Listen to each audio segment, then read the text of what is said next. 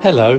Here on Search for Truth today, your Bible teacher Brian considers a Bible subject which very aptly describes the purpose of these broadcasts.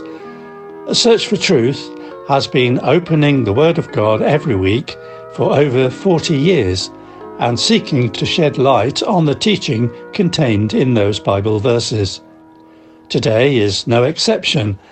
The title of Brian's talk today is taken from First Chronicles chapter 9 and verse 27, as we've been looking in past weeks.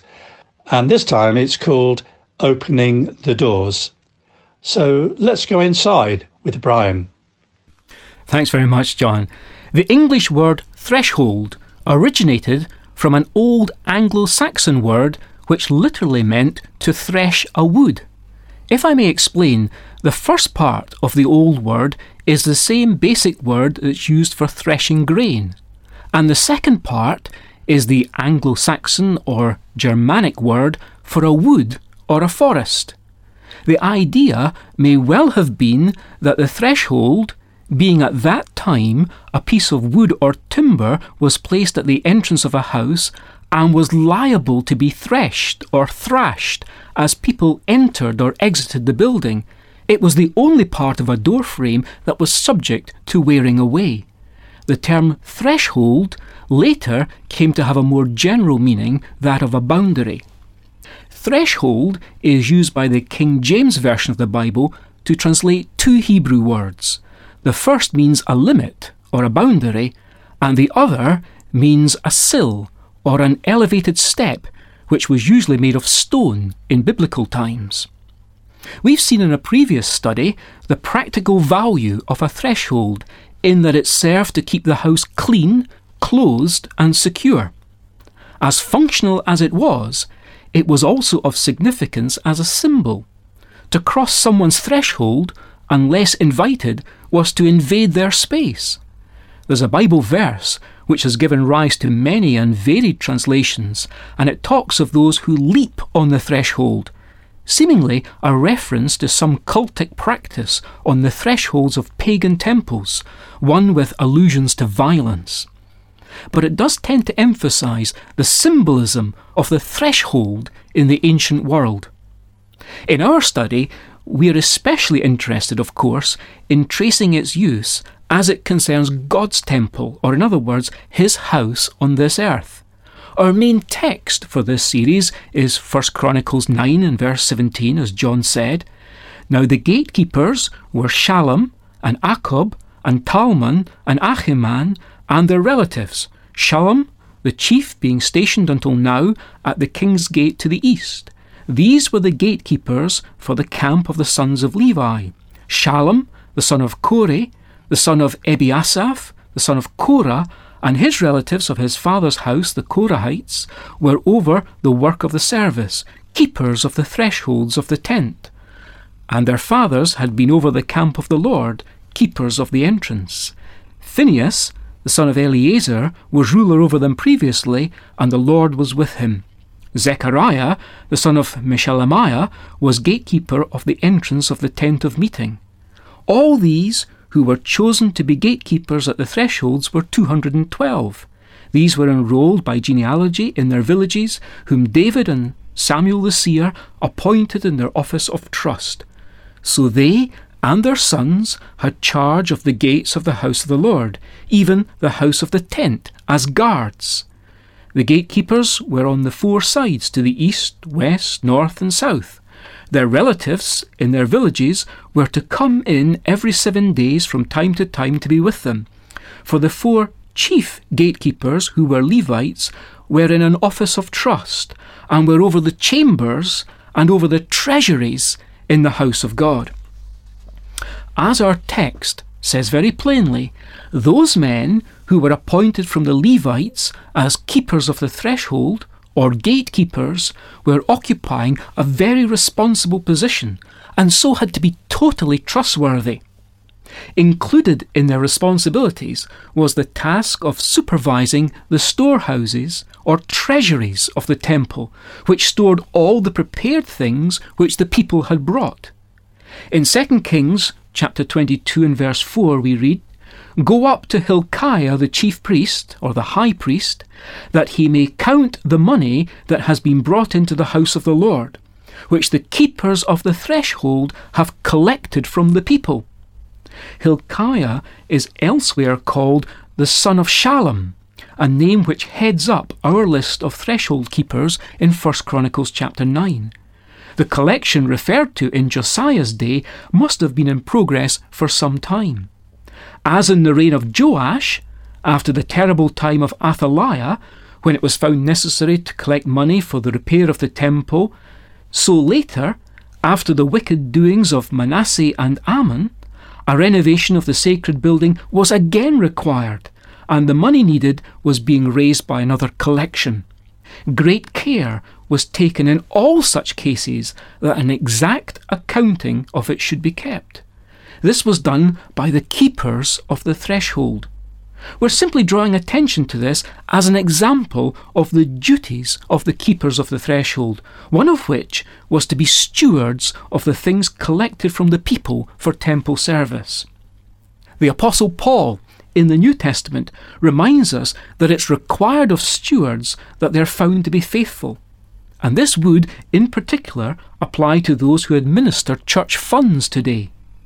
There will always be a need for those who can handle the Lord's money for the Lord's work with appropriate discernment as to its use.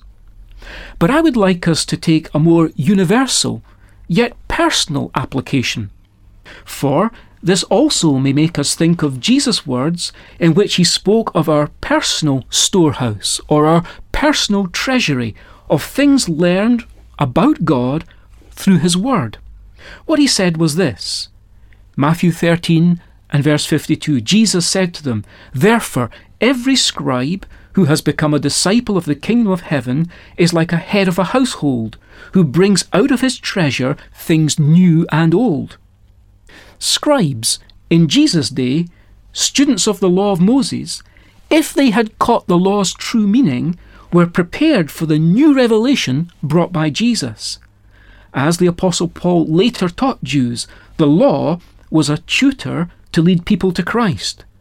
So scribes of the law could store the new understanding of God which Jesus brought alongside their previous knowledge.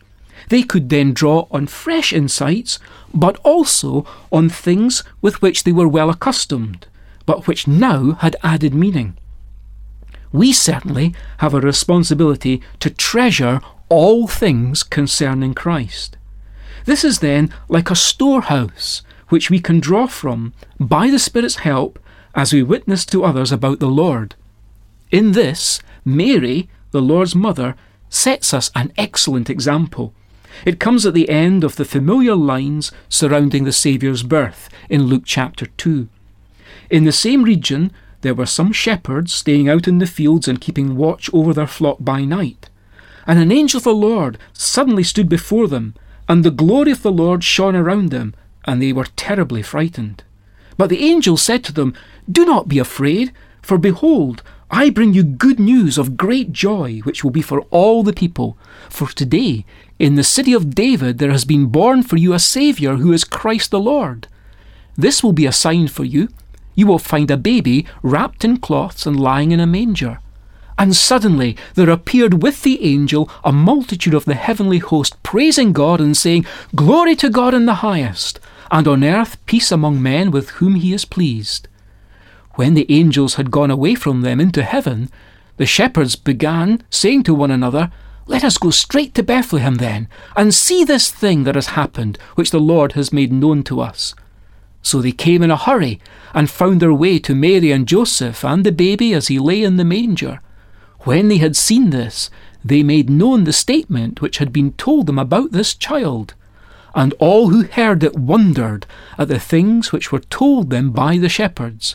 But Mary treasured all these things, pondering them in her heart. As we set a watch over what we store in our hearts, we act like those keepers of the threshold at the temple long ago. How well are we supervising the information we store away in our heart? Indeed, what is it that we think about? What sort of information do we absorb and recycle? We're responsible for all we store and how we bring it out and how we use it.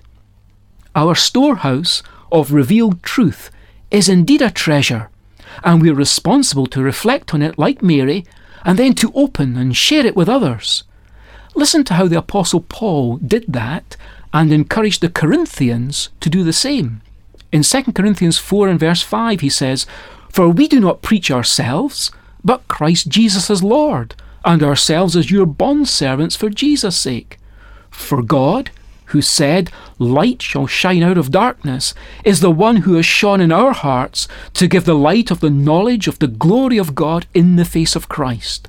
But we have this treasure in earthen vessels, so that the surpassing greatness of the power will be of God and not from ourselves. There could be no better treasure to have stored in our heart than the knowledge of the glory of Christ, and nothing better that we could share with others, that they might, in the power of God, be turned from darkness to light. The Christian pathway is about storing the full extent of the gospel of Christ in our hearts as a resource to share. As he wrote his last Bible letter to Timothy, Paul describes his teaching, indeed the apostles' teaching, as a treasure, and so it is. This is what he actually said in 2 Timothy chapter 1 verse 13.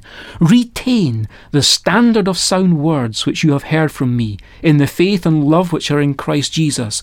Guard through the Holy Spirit who dwells in us the treasure which has been entrusted to you. Are we adding to our store? Growing in the knowledge of our Lord Jesus? Are we bringing it out to bless others with it? As stewards of the mysteries of God, let's supervise the storehouse of our heart's personal treasury, like those keepers of the threshold did long ago, when they were responsible to supervise the storehouses of the temple treasury.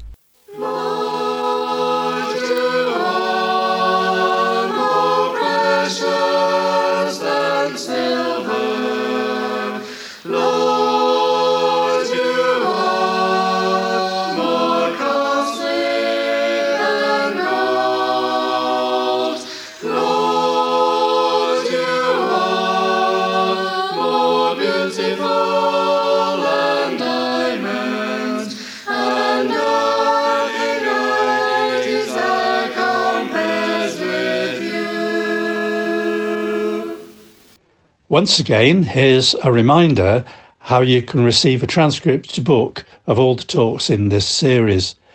Firstly, it's available online and you can obtain it by downloading a copy from churchesofgod.info forward slash media.